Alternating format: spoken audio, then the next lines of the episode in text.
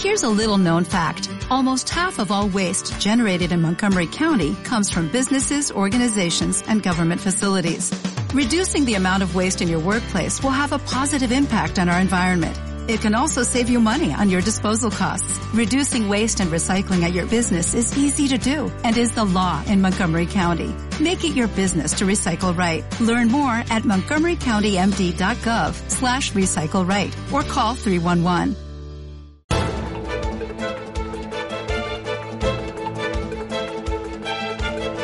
El primer análisis de la mañana.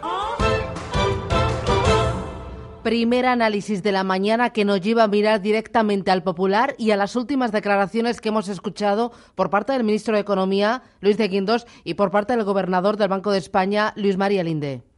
Eh, si había información privilegiada, eh, pues no ha servido de poco, porque de algún modo, de algún modo, eh, bueno, pues eh, los que sacaron los depósitos antes han tenido exactamente el mismo tratamiento que los que dejaron los depósitos en el Banco Popular. Y esa es una de las grandes ventajas del proceso, un proceso doloroso, vuelvo a repetir, de resolución del Banco Popular. La solvencia no se mide de forma, digamos, poética, no. Se mide de forma aritmética. Hay unos activos ponderados por riesgo, hay un capital, hay unas proporciones y hay unos ratios. Entonces, el banco que cumple los ratios es solvente el que no, no. Entonces, yo puedo decir que el Banco Popular, de acuerdo con las normas en vigor, era solvente hasta el día 5 de junio. Estas fueron algunas declaraciones de Luis de Guindos y de Luis María Linde. Linde, además, eludió cualquier responsabilidad en la crisis de Popular. Dijo que el Banco de España no era el supervisor del Popular, que no participó en la resolución. Juan Fernando Robles, ¿qué tal? Muy buenos días. Hola, buenos días. Eh, el gobernador pasaba por ahí, simplemente.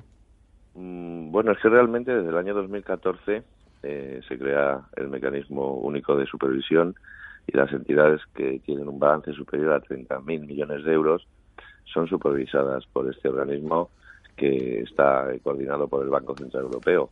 Y aunque participa el Banco de España a través con sus inspectores y con su infraestructura, eh, pues eh, y, bueno y de alguna manera directamente en la toma de decisiones, porque también participa en el Eurosistema y el Banco Central Europeo, no es quien realiza la supervisión ni quien tiene la responsabilidad de decir si un banco es solvente o no solvente, un banco de ese tamaño, de más de 30.000 millones de euros. Entonces, eh, Juan Fernando, ¿qué papel juega el Banco de España en el sector financiero? Bueno, pues en el sector financiero, por ejemplo, el Banco de España, como miembro del Eurosistema, es el responsable de llevar, eh, digamos, la política monetaria a los bancos españoles y algunas medidas concretamente pasan por el Banco Central Nacional, en este caso por el Banco de España, como por ejemplo pueden ser los últimos momentos del Banco Popular, cuando recurre a la liquidez de emergencia, la llamada ELA, pues en ese momento el Banco de España es quien le presta esa liquidez de emergencia, con dinero, por supuesto, del Banco Central Europeo, pero asumiendo el Banco de España la responsabilidad frente al Banco Central Europeo de devolver el dinero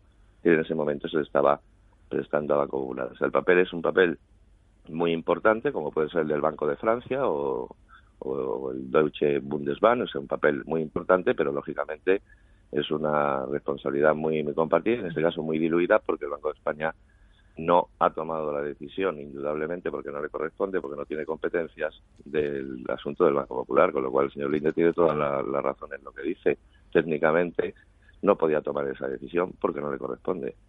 Pero sí que el Banco de España eh, dio el visto bueno para que Santander, eh, o, como que Santander era la entidad idónea para hacerse con la operación. ¿Ahí sí que tuvo algo o también pasaba por allí?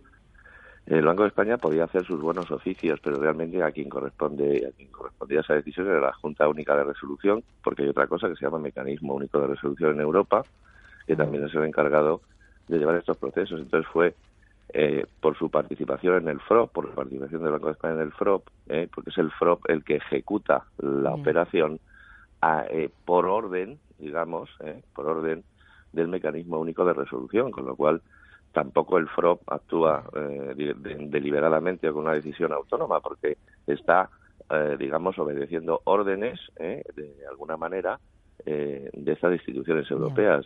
Si la entidad hubiera sido más pequeña, menor de 30.000 millones, en ese caso, en España hubiera estado toda la responsabilidad del asunto, pero al ser mayor, pues ya no ya no tenemos la capacidad de decisión. Esto es Europa, es decir, perdemos nuestra capacidad de decisión. Eh, esto por lo que respecta al Banco de España, Comisión Nacional del Mercado de Valores. Ahora, eh, ayer dijo Albella que está investigando si hubo uso de información privilegiada y también de manipulación. ¿La información privilegiada es aplicable a la fuga de depósitos? Mm, me parece un tema muy cogido por los pelos, porque digamos, para tener información, o sea, que la información privilegiada te lleve a un lucro, es lo que tiene sentido en la información privilegiada, ¿no? Pero en este caso, lo único, si se demostrara que alguien ha retirado depósitos para provocar que el banco fuera intervenido y de esa manera lucrar a alguien, pues bueno, eso podría tener un encaje dentro de lo que es información privilegiada, pero simplemente el mero hecho de que alguien se lleve su dinero de un banco, pues no tiene, yo creo, eh, digamos, eh, un encaje eh, demasiado racional dentro de la información privilegiada, salvo que haya un lucro, se persiga un lucro de, alguien, ¿no? Y habría que demostrar eso y eso yo creo que es más bien algo eh, estrambótico y difícil. Yo creo que se está intentando, yo creo que aquí lo que hay que defender son los intereses de los accionistas que se quedaron sin nada, que son los principales perjudicados, y habrá que hacerlo con más habilidad que hablando de la fuga de depósitos. Muy bien. Juan Fernando Robles, profesor de Banca y Finanzas. Gracias y que tengas un buen día. Gracias. adiós, adiós.